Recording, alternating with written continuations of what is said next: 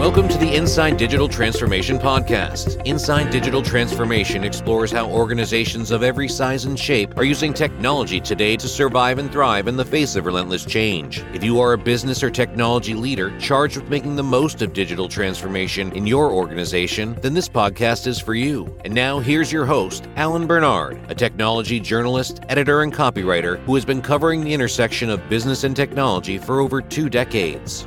Hi, everyone. Thanks for tuning in. Today I'm speaking with Julian Llorente. Julian is the Director of Data Privacy at Tealium, a customer data integration platform provider with over 850 customers around the globe, about the impact data privacy is having on the ability of organizations to innovate with digital technologies. Julian, thanks for being here. Thank you. Thank you for the opportunity, most of all. Yeah, absolutely. Yeah, I'm glad to have you on. It's, it's going to be a good call. So, Julian, I like to start off uh, the podcast with the same question for every guest, and that is what is your definition of digital transformation?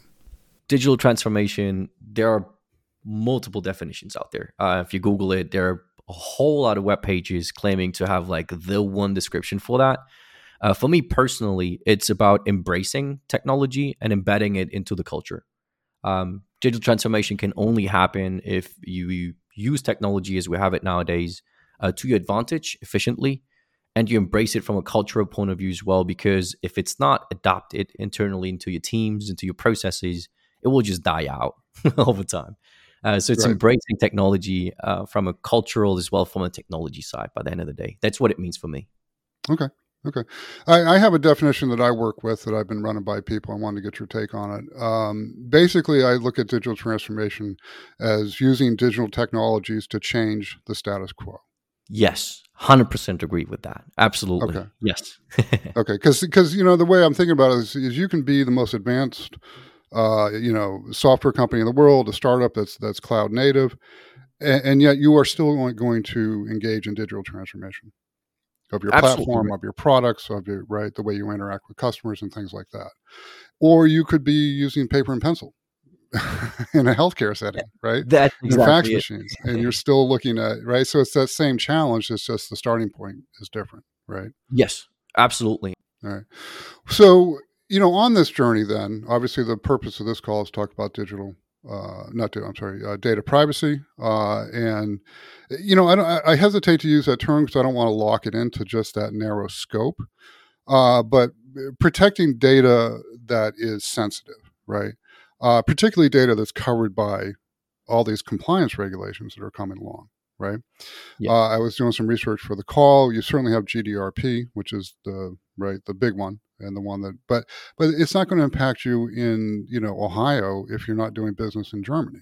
Yes. Right? I mean that's very eu centric regulation. Um, so for big internationals multinationals yes it's a more of a concern. But now we have the california privacy regulations. There's two of them i found out um, that are coming on one's already in place one's coming online. Uh, there's a few other states that have them in place and then there's a handful of states that have them in committee and, and I think this is such a big concern for customers across the board um, that it really has to be a top of mind issue today, just like cybersecurity and a whole bunch of other things when you start to think of digital transformation in your organization. Would you agree? Uh, yes, indeed. Um, so what we are experiencing right now uh, in the states, generally speaking, um, uh, always kind of build a bridge between what's happening or happened in Europe as well, because we started with GDPR and even though we're four years in, pre GDPR, so general data privacy protection regulation that we have currently in place, um, it was kind of the same. Uh, we had country kind of each country their own privacy regulation. Um, it was a disjointed approach. Um, so similar as we have it right now in the states, with California leading the effort and multiple states kind of like trying to catch up with that. Uh, similar approach to that, but definitely a huge topic currently. Okay.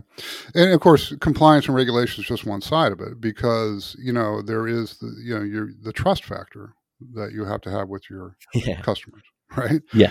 I mean, people do business with people who they trust at the end of the day. Right.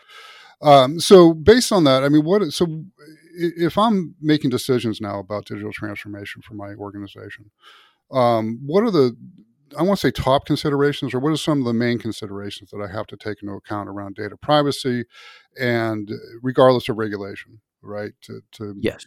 to make it a business priority, um, what are the things I need to be thinking about? Yes, really good question. So first, and it always starts with that steps is knowledge, um, an understanding for global regulations that are out there. GDPR, we have an APJ, Japan pretty strong, Australia is like just a basic understanding about what's going on globally. Um, and what will impact my business is the question that everybody should start with. Uh, regardless of the size of the company, if you're enterprise level on a smaller scale, just a bunch of team members, um, understanding that is the key that you need to unlock in order to apply it to your own business. Um, because what you will be able to do is figure out your blueprint. Uh, most of the time, or most enterprise level companies um, pick GDPR because it's the most strict regulation that we currently have. Um, and if you apply those principles, the requirements um, to your business, you'll be able to fairly quickly uh, adopt to new regulations. So, starting with that is definitely a good first step. Um, and that bleeds into my second step. And my second recommendation is to focus on clarity. Um, it sounds simple, but what I mean with clarity is the clarity that you have internally about the data that you're processing. Um, not categorizing it too much, not going too much in depth and detail, but just a general understanding what are we doing with data? What are we using it for? And who's using it? Um, can be as simple as documenting your HR process for um, what data they're processing, how they're getting you uh, CVs in, where it's located, is there a database or not? And it goes up to marketing processes with many different third parties and tools that you're implementing where you have many different data flows.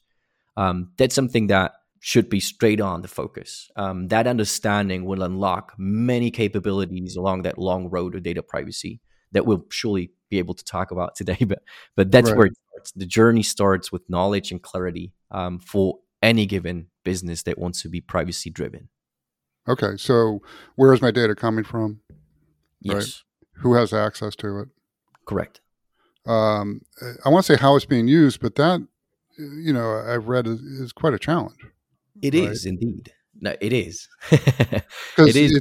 yeah you know, it's for years like IT asset management was a huge challenge, right? Still is, but now there's automated discovery tools. It's a, it's it's still a complex problem, especially for large companies, but it's a far more manageable problem than it once was, right? Um, but I think data falls into that wild west category today, where you know, uh, with AI, uh, with with different uh, with microservices on the back end, parsing data at light speed you know, from different databases all over the organization. You still have tons of data silos within organizations, right? Uh, you know, data flows so freely between devices, apps, and people. Uh, is, is, it impossible today to understand how it's being used and who actually is accessing all of your data? Mm, I would not consider it impossible. It's definitely definitely a big mountain to climb, but it's not impossible. The reason I can state that um, is we came from a time um, where it was the wild wild west. Um, we didn't have many regulations, and the big challenge for businesses, generally speaking, was to obtain even more data. It was about data quality, big data, um, breaking down the data silos. That was the major theme going on for the last bunch of years before the whole privacy theme even appeared. Um, that has changed now.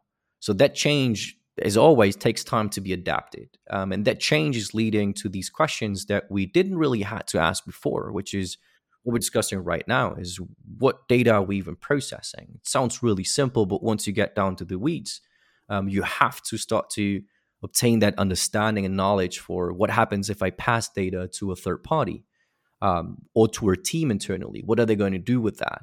These are questions we never really had to answer before. And nowadays, with models that we're building for machine learning, training models, it's becoming more difficult because that language is not spoken by everybody.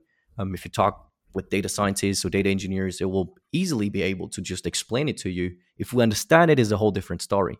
But that's the challenge that we're currently in. Um, it started simple, it's getting more more complex. It's definitely not impossible, but you have to spend your resources, time, and budget in order to make it really a, a driving factor to really obtain that knowledge and understanding that that needs to be done. If it's not your focus, then it surely will become an impossible task because you'll not be able to decipher what you have been doing with your data. Okay, so we went from how do we get more data, right? Yes. To what do we do? yeah, exactly. With all the data we have, right? I think that, and that was a fairly fast transition, right? It. You know, I remember not too long ago, people were saying, "Oh my God, there's not enough storage in the world to handle all the data," and suddenly, no one even talks about storage anymore.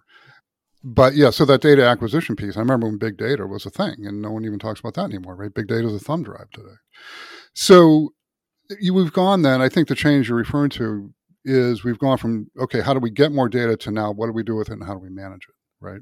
Absolutely. Okay. And Go ahead. yeah, now more important than ever due to the privacy spin on it is like privacy has added these requirements where it's not an option anymore. If you have to be compliant, you have to be able to understand that.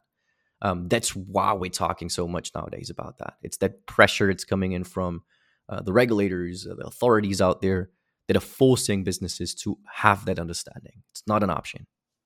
It's the main driver that I wanted to kind of point out to is that even though it sounds like it's an option to have that understanding or it may seem impossible, it's not that you have the decision to pick and choose if you have authorities asking you these questions and to be able to explain it. So that's Right. the difference between the big data challenge before, which was intrinsic, the business wanted it, versus what we have right now, which is regulators and as well as users uh, asking for this type of information. It's a different factor it's driving it. Well, and another factor that's driving it is I think Apple has changed the equation from a marketing perspective, uh, and they're that, they're using privacy as a marketing. Uh, I don't want to say what would be the word strategy, right? Um, an effective one. I mean, I buy Apple phones for a reason, right? Yes. Not that I'm. This is a plug for Apple necessarily, but um, you know, but that's that's the reality, right? And so it- it's it's elevated from I think you know a few years ago. I say few, maybe five, ten. Uh, the concern that we used to talk about uh, with the people I would interview would be IP, right? Intellectual property, trade secrets. Uh, you know, the keys to the kingdom, the Coca-Cola secret formula, right? That seemed to be the big problem. Then it was credit card data. Uh, then health data become became valuable on the black market, and and now it's just all of it. Has it become a boardroom boardroom level discussion yet? Like cyber has transitioned into the boardroom at this point. Yes, uh, good point mentioning cyber or IT security, however we might name it, but security in general. Um, it's a similar journey, and yes, it definitely has. Um, we have nowadays even job titles: the chief privacy officer, um, the DPOs of a company. Um, that's kind of like a little bit the GDPR context of it, but we'll see the same as well for other regulations that have a similar structure and approach to it. Um, it definitely have reached the boardroom. It definitely reached executives um, if not for the requirement by law, then by the pressure that happens naturally because privacy uh, stops processes that are not compliant. Uh, what I mean with that is sooner rather than later, um, CMO, for example, might see an impact in return on revenue that they spent on third parties. Now, consent, the opt in approach will have a huge impact on it. So once that really hits and you see the impact of implementing privacy by default or by design processes, if you're not ready for that, then you will see that. And that's the latest stage where it will hit a wall where executives will wake up to that reality in the worst case. So in that instance, that's a great transition to my next question: is what impact is this having on organizations' ability to Yes. engage in digital transformation? Right, and that's probably a great example where you have a, uh, you know, the marketing is full of data collection strategies around customers, right? Um, but they're all based on opt out today. Yes. So if we take a look at the impact, there there are different levels um, that I would like to kind of slice this down a little bit. So first of all, it's not only marketing anymore. What I kind of tend to use more data driven teams because any team that requires data is in the same boat as marketing was before. Uh, you require more information, you require maybe personal data for your use cases. All of this will have an impact. So if we take the first step, um, is how is privacy really applied? So there's the GDPR world and there is the CCPA world currently going on. And these are Mhm. like slightly two separate logics that are applied because GDPR is opt-in driven and CCPA is opt-out driven. What that The means CCPA, sorry to inter, sorry, Oh, uh, yes. CCPA is the California Privacy Act. Yes. So GDPR, uh, the uh, European version of the data privacy regulation that we have, is opt-in driven, and then we have CCPA, soon to be CPRA, which is the California Consumer Privacy Act, um, Right. enforced in California specifically. Um, it's an opt-out driven approach. So what does that mean? Opt-in driven means that as a user, as a European citizen, I will visit the website, for example, and I will be asked what this specific business is allowed to do with my personal data. So there will be a pop up, a banner, um, showing me some information, trying to explain to me what they want to do. May it be analytics, marketing, personalization, profiling. I will receive that Mhm. question and I can choose what I want and what I do not want to opt into. Now, if we take a look at CCPA and the opt out driven approach, um, CCPA defines it as do not sell and share my data. Um, that's how it's defined. We'll not go too much into the weeds of that. But the Right, difference right. being that um, as a user, I will be able to opt out, but I will not receive that question when I visit your website. In a pop up, I will have to actively search for a link, click on it, and then specifically opt out.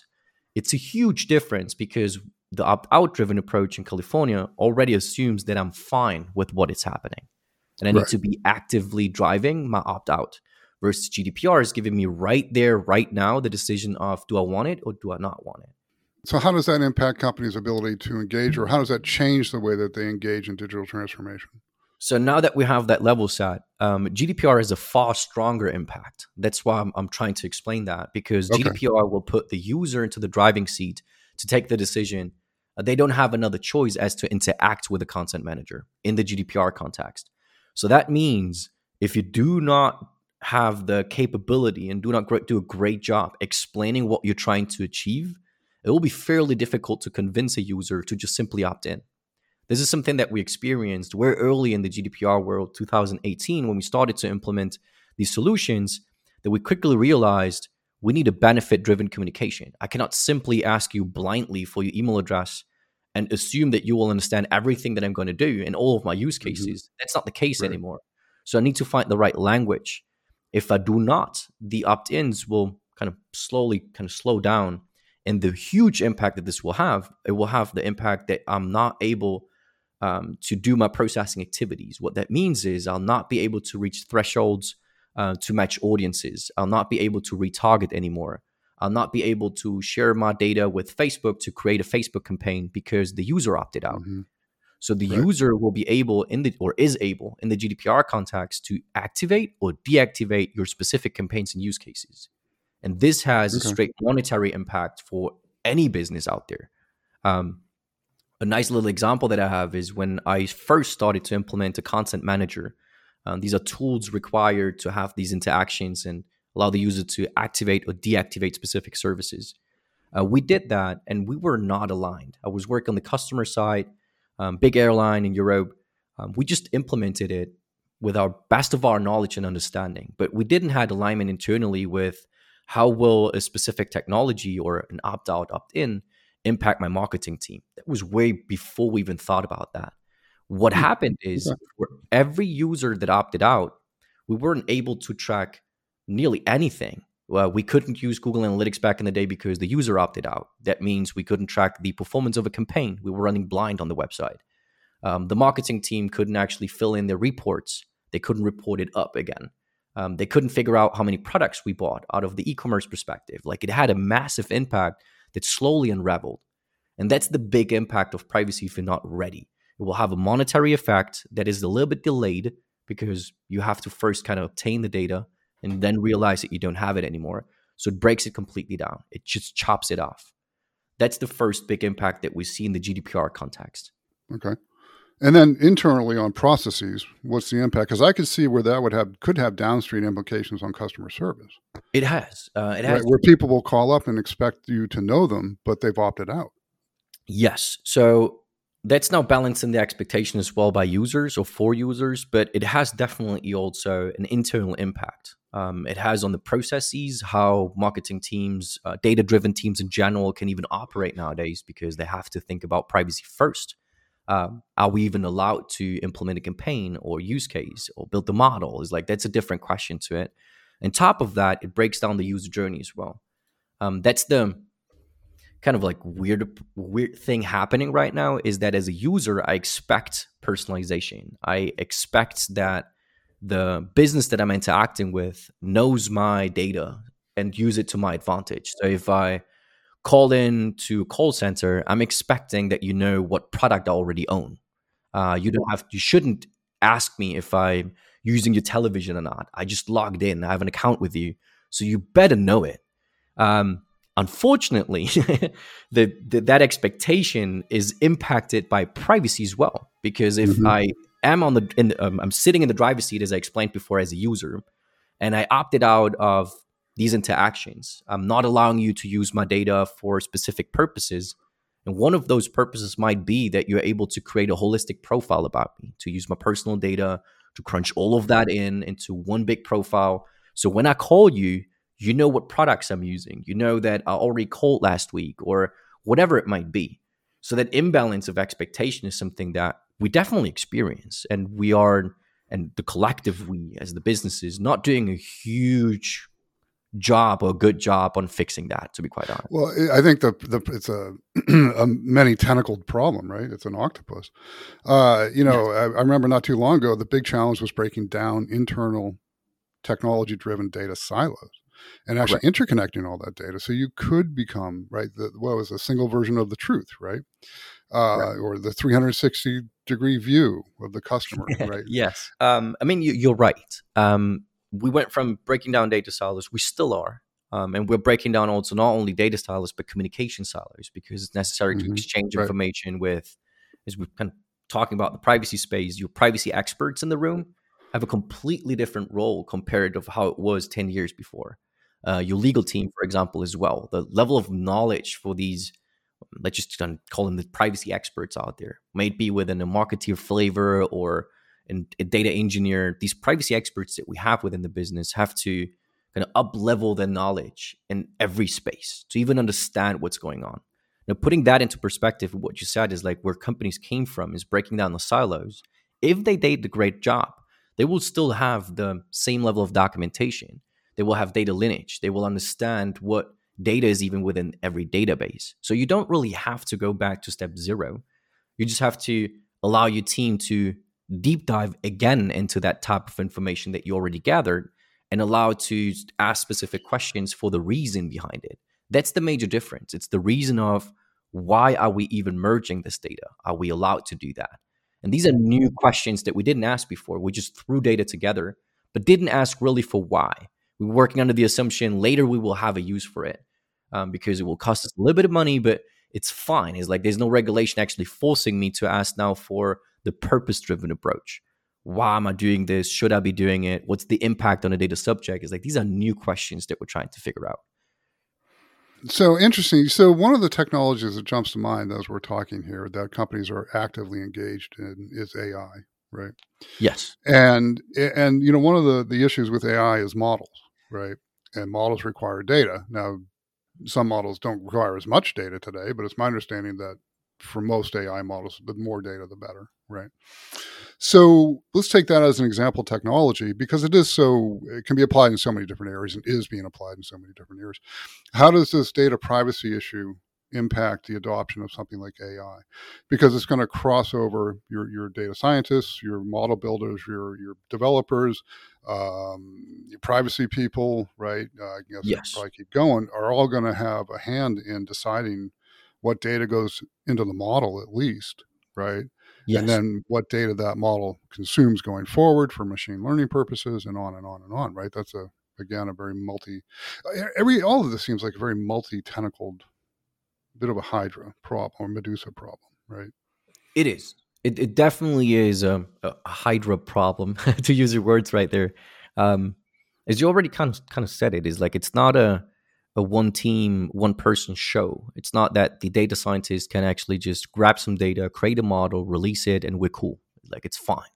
Even though if it works in that sense, that the model works, theoretically speaking, um, it's not enough nowadays because you have to have all your ducks in a row. That means you have to understand what you're going to build before you're building it. So you need a good research and discovery phase so that you can start to align with your internal teams. So mm-hmm. figure out together with your privacy team what is the, what are the privacy implications? What are the regulations trying to tell us so that we actually can fulfill those requirements? You will have to talk with the legal teams to figure out if there are any third parties involved in data sharing activities, if we even have the right contracts. Then you will have to talk to your data engineers. Do we even have the data quality required?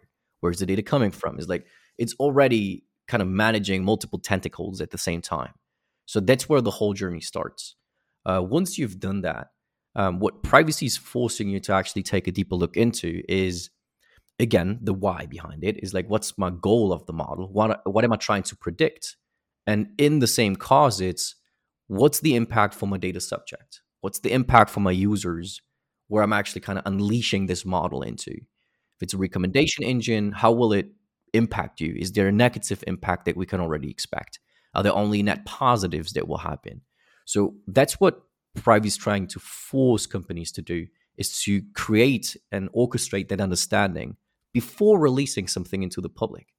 It's just have that understanding and gather that knowledge before applying it, which is new. It's it's not how we tend to work. It's new and it also is, is a challenge in that companies have been working very diligently to adopt agile. Oh yeah, absolutely. Agile is I mean, this is something that I mean, I'm taking that on a personal level. It's really really difficult to work in an agile world. What kind of is truly agile driven? So you have a weekly, bi-weekly release yep. cycle with DevOps and automated pipelines. Correct. It's like data pipeline, you already have like massive teams involved. And it's already fairly difficult to even figure out how to work agile. Now, if you sprinkle privacy on top, it means now that every little change that we have to do, you have to ask yourself, does it have a privacy implication? Not only IT security implication, legal implication, just generally that question of, am I allowed to do that? Can I just simply change the data that I'm actually inputting? Or is this now privacy driven? Is like that's knowledge that we didn't have before. Like the people developing these tools were not forced to tap in into the privacy knowledge. It's like this is new. Right, and they're not necessarily qualified either. To even they, how do you even know what questions to ask? Right. Correct. When you live this every day, they're living code. Yes, absolutely. It's like, and as we're talking about like recommendations to follow and kind of like what to look out for, um, this is something that I regularly catch myself talking about, which is you cannot simply throw the task of privacy on top of any given team and expect that it just simply magically works. Um, what I mean with that specifically is that we have these hybrid roles. So let's just stick with the marketing example. Uh, you have your marketing team, they have the MarTech knowledge, so how the tools work, what, um, what data they're processing, just kind of like their own small bubble where they're operating. Now, if you just kind of pass by and hand them over the task for make this compliant, like you have the responsibility to make your processing activities compliant how the hell sh- are you expecting that that will work out? These people are not trained, they don't have the right understanding. They might be able to read about it, but it's difficult to apply it into your day to day activities and to create processes around that. And what type of documentation do I need? Is like, this is an extensive kind of, this is a massive undertaking that you have to do. Nowadays, what I'm experiencing, and I've experienced this in many different roles as well as working with customers, is that's the go-to. The go-to is to pick a person, assign the privacy task to them, and expect that they figure everything out. That's not how it can operate. And this is exactly the reason we're talking about that is like you can't expect your developers to be privacy driven just magically. Yeah, and if you you know, and I've actually been in this situation where the you know I've looked at tried to parse a regulation for a job I was doing, a writing job, and, and they're 300 pages, 400 pages. Yeah of cross cross reference data. So so what do you do then? So from a strategic point of view, um, what I can, out of my experience recommend is to create a privacy program, um, a privacy office program, committee, whatever you want to name it, um, but create a team, a task force that consists out of IT security, privacy, and legal first. Um, you have to gather that knowledge of these different teams because it's already intertwined together. You can't have privacy without IT security. Legal is kind of like the umbrella for all the contracts and everything. So these teams need to already work together. and make it their effort to what I mentioned before create clarity and knowledge, first of all. Give them time, give them responsibility. Because we need to be able to gather all of that information from data different streams, data silos that we might have broken down or still exist. Is like this task force need to be able to do an extensive amount of research first internally. Interview people have an understanding for what's my hr process versus marketing process all of that. Once you have that then you start to really embrace the change which is allow the team the the, the task force that you have created um, to create structure and processes. What i mean with that is with privacy program there are different approach. Personally i'm a favor of a hybrid approach that means that you have within your, let's stay within the same example, your engineering development team. Um, if you have many different Scrum teams or Agile teams, each of those teams will require a privacy expert that works with them, a privacy driven engineer. There are already um, these job titles out here. In Europe, it's kind of common thing to have a privacy engineer. Um, Facebook or Meta nowadays has also a huge list of listings for privacy engineers because they started to understand that these hybrid roles are the future. You need a privacy engineer. You need a privacy data architect. You need a privacy marketeer. Um, you will require um, a privacy IT security person that understands both sides of the house. You will need to create these hybrid roles sprinkled across the company to be able to catch everything quickly when it's developed, when it's researched. Okay, so without, what's the more important component of that role understanding of privacy or understanding of cyber understanding of or right understanding of privacy or understanding of development. Yes. So the understanding of like the, the key role then in these hybrid approaches i need to be an engineer first in order to apply privacy to it. So i need to be a developer first and then apply my privacy knowledge to it. Um, i need okay. to be a marketeer first to understand the martech space and then i add privacy knowledge on top of that you can create these roles internally so you can train them to, to open up training for them. There are certifications nowadays out there that actually give you training modules to do that. So you can lead a privacy program you can be a privacy engineer. So to support these roles and kind of keep you on your toes in the privacy context as well.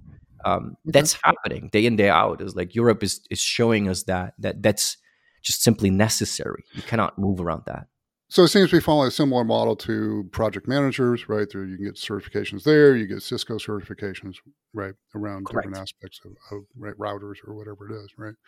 Okay, yes. so it's maturing then. Oh yeah, absolutely. Like this is maturing is like, and, and that's why I started with that bridge between what's happening in Europe, or it's actually a mirror a little bit. It's the late mirror image that we have because what's what's happening in Europe, it's happening as well all around the world we have these regulations. We're all trying to actually kind of work through it. Now we have new processes, new structure that is applied to it. Europe is showing us and teaching us, like, okay, if you're taking it seriously, then copy a slice out of that. Copy the approach that businesses, enterprise businesses, are actually applying to themselves. Um, and mm-hmm. these hybrid roles, I mean, this is not new. This has been around for as long as I'm aware of it for the last two years. We're four years into GDPR. For the last two years, I'm seeing kind of like an uptick globally now, not only for Europe, but we have these hybrid roles and more more job descriptions that are data driven have these callouts for basic understanding for GDPR, basic understanding for CCPA. This is happening. Is it you know? Uh, uh, is it a fear driven position? And by that I mean, it sounds to me like it's good business right? But regula- regulations are often treated as a fear factor, I think. So is this really a matter of just good business going forward, having these creating these roles, making sure this is done, or is it really a matter of compliance? One thing that I want to make sure that everybody understands listening to this is is where technology leads, privacy follows.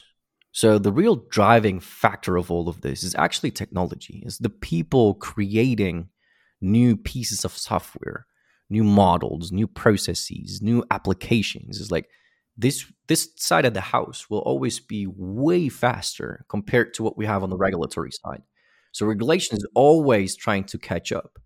So in the current state that we are, we have been really ignorant towards end user privacy, globally speaking.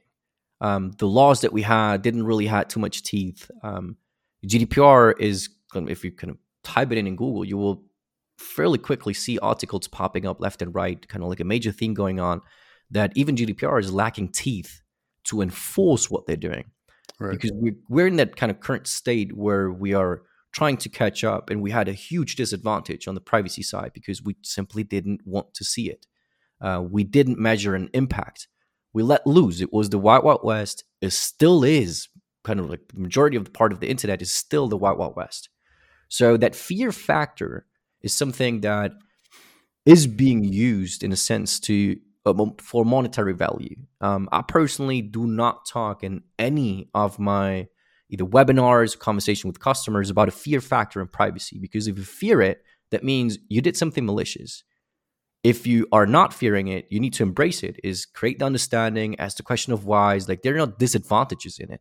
It will cost you money because you have to spend your budget on it, but there is not disadvantage into investing into privacy. The advantage means there's value right? So the value is what? The value is by the end of the day, it's the trusted relation that you're creating with your users. And Apple is showing us that. They're using privacy as an advantage, but they're applying it first and marketing it after. They're talking about the fact after they have applied it year over year into the ecosystem, into the devices, and, and showing you, I'm giving you something for your benefit. You will th- that's what they actually did is their whole advertisement theme around it is we built something useful for you. Here you go. Use it. Privacy to your advantage. Mm-hmm.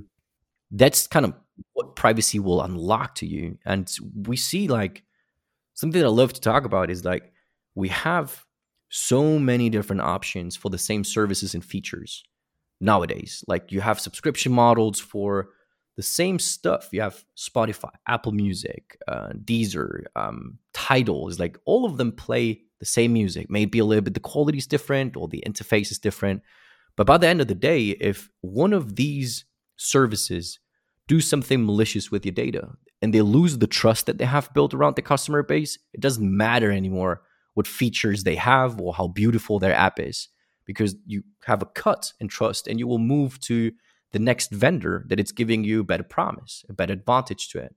This is something the world that we currently live in. It, we copy and paste systems, features. I can pick and choose whatever. The main differentiator is becoming that level of trust that I have. How am I relating to a brand? Do I trust you or not? Is like we see this happening over and over again as like on a global level. That just, mm-hmm. just we're waking up to that reality. But this is a, ultimately a business conversation, right? Absolutely. So if you're an organization looking to expand into emerging markets, for example, mm-hmm. um, is this an issue there, or is this more of a you know U.S. European focus? It's not only U.S. European focus. Um, Brazil has their own as well. Um, we see India recently actually pulled away from it, so they pulled it off, but they wanted to enforce actually one themselves too. Um, we have it going on in New Zealand, Africa is starting with their own. It's like this is popping up globally and, and changing huh. any given week. Uh, you will see new changes, updates, amendments. Is like this is going on as a driving factor globally. Okay, interesting. I had no idea. I mean, from a business point of view, most businesses are not multinationals, right? Correct. So I'm going to take it back, and maybe we we are going to come up mm-hmm. hard on time here soon. But you know, so if I'm uh, in the average business in the U.S. is under 50 employees, if I'm that company, which is most companies, how does this impact me? Because you know, I looked at a Canadian study, and yeah. only six in ten of businesses in Canada have privacy policies in place. For example, yes, uh, most are aware that there's privacy issues, but less than half actually do anything proactive about it. Right. Yes. And, and I'm assuming that these companies are fall into that that category I'm talking about, or most of them do. So, you know, when I start the conversation, I always think in terms of enterprise, multi, you know, big mm-hmm. companies, because that tends to be who I write about and write for. Um, but there's just so many others that this is also a major issue for, right? Yes. Or potentially, right? Or are there carve outs, for example, in GDPR? Any privacy regulation I've read so far includes kind of the same approach in it. Um, it does not apply to smaller businesses in that sense. Um, so you have to have like a specific kind of a threshold that you have to reach, uh, a specific okay. size that you have to have where it applies to.